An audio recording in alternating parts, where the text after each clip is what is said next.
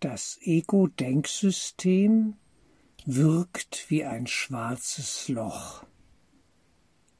Was herauskommt, ist nichts. Und was hineingeht, ist am Ende auch nichts. Es ist das Spiel mit dem Nichts. Und dieses Nichts sucht Leben in uns, die wir das Höchste, das Leben selbst im Geist in uns tragen. Es braucht uns, als Wirt. Und wenn wir mitspielen, verlieren wir viel und erleiden das, was wir den Tod nennen. Aber der Tod ist auch eine Illusion, jedoch eine schmerzhafte. Ihm zugrunde liegt das Denken im Mangeldenksystem. Es reicht nie. Mangel, das ist die Doktrin des Egos. Es sucht die Fülle, aber auf einer Ebene, wo es weiter bestehen und leben kann in unserem Geist. Es ist fast paradox. Es ist wie die Mücke sozusagen, die in das Feuer fliegt. Sie fühlt sich angezogen vom Licht und wird darin verbrennen. Ich beziehe mich in meiner Betrachtung hier auf ein Video von einem Mann, der vor einem Kopierer steht und etwas kopieren will und heraus kommt ein Blatt mit einer schwarzen Kreisfläche. Und diese Kreisfläche ist etwas Magisches. Er merkt plötzlich, als er dieses Papier mit dem schwarzen Kreis auf einem Tisch da liegen hat und einen Becher draufstellt, ein Getränk draufstellt, dass dieses Getränk da drin verschwindet. Und er merkt, dass er da reingreifen kann in dieses schwarze Loch, so könnten wir sagen. Und seine Hand verschwindet darin und holt den Becher wieder raus. Dann geht er zu einem Automaten mit Süßigkeiten, Getränken und hält das Blatt mit dem schwarzen Loch mit dieser Fläche da drauf und greift hinein und bedient sich. Er holt sich, zaubert sich aus diesem schwarzen Loch das, was da zunächst unerreichbar scheint. Und der Höhepunkt liegt dann ja in der Begegnung mit dem Tresor und dem Geld darinnen, er klebt diesen Zettel mit dem schwarzen Loch auf die Tresorwand und greift durch das schwarze Loch in den Tresor. Es gibt keine Grenze mehr. Er kann seine Gier ausleben und holt das Geld aus dem Tresor raus, solange dieser Zettel mit dem schwarzen Loch mit der Kreisfläche, die schwarz ist, darauf klebt. Und natürlich will er mehr und mehr und greift immer mehr und erreicht das Geld nicht und dann kriecht er in das schwarze Loch hinein und verschwindet im Tresor. Der Zettel fällt außen ab, ist nicht gut festgeklebt und er ist ein Gefangener im Tresor. In meinem Bild einer noch größeren Übersteigerung er geht hinein ins schwarze Loch und verschwindet ins Nichts. Das wäre der absolute Ego-Tod sozusagen. Und das Ego lebt ja von unserer Energie, es braucht unsere Aufmerksamkeit. Und wenn wir an Mangel glauben, erleben wir Mangel und sind nicht mit unserer wahren Natur verbunden. Und dieser Mann ist gierig, er ist hungrig, nach Süßigkeiten, nach einem Getränk, nach Geld, und verschwindet dann im Tresor und sperrt sich selber darin ein. Eine tragische Geschichte. Die Büchse der Pandora, sozusagen, sie ist geöffnet durch das schwarze Loch. Und das schwarze Loch steht für diese Ambivalenz in unserer Begegnung mit diesen Dunkelmächten, mit dieser Dunkelmacht, die wir Ego-Denksystem nennen. Sie verspricht uns etwas ein Leben, eine Erfüllung, aber es ist mehr Schein als Sein. Wir bekommen eigentlich nichts. Im Gegenteil, wir zahlen noch ja mit unserem Leben dafür. zwar auf der Illusionsebene nur der körperliche Tod, keine Frage, aber es geht um seelisch-geistige Kräfte und auch um unser Wesen als Mensch, was wir auf dem Weg in dieses schwarze Loch letztlich verlieren. Am Ende sind wir weg, geschluckt. Und die Frage ist, was setzen wir dem schwarzen Loch, diesem Ego-Denksystem, entgegen? Die Bewegung geht immer nach außen. Das kann man beobachten. Der Automat mit den Süßigkeiten, der Tresor mit dem Geld. Ja, es ist wunderbar dargestellt. Die Bewegung müsste gehen nach innen, in den Geist.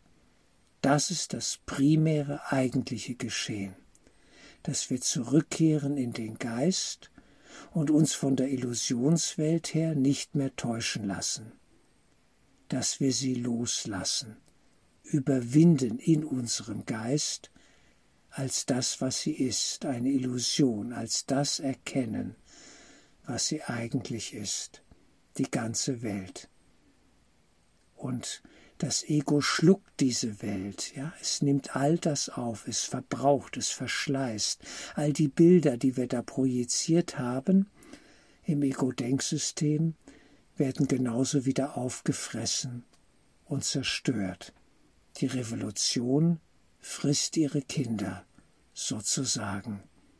Das Ego-Denksystem hat einen destruktiven ja, Mechanismus in sich und zerstört am Ende sich selbst. Ja, wie verrückt ist das denn? Es zerstört am Ende sich selbst. All die, die diesem Ego-Denksystem anhängen, wissen vielleicht manchmal ahnend tief innen, dass sie schon verloren haben, dass sie auf der schiefen Bahn gelandet sind, die in den Abgrund, in dieses schwarze Loch führt in ein Nichts. Es löst sich alles auf, die ganze Welt, am Ende. Wie gut. Denn das ist unser Aufstieg, zurück in den Geist, dass wir erkennen, die Lage in der Welt, das Überleben in der Welt, in Körpern, ist ein aussichtsloses Unternehmen.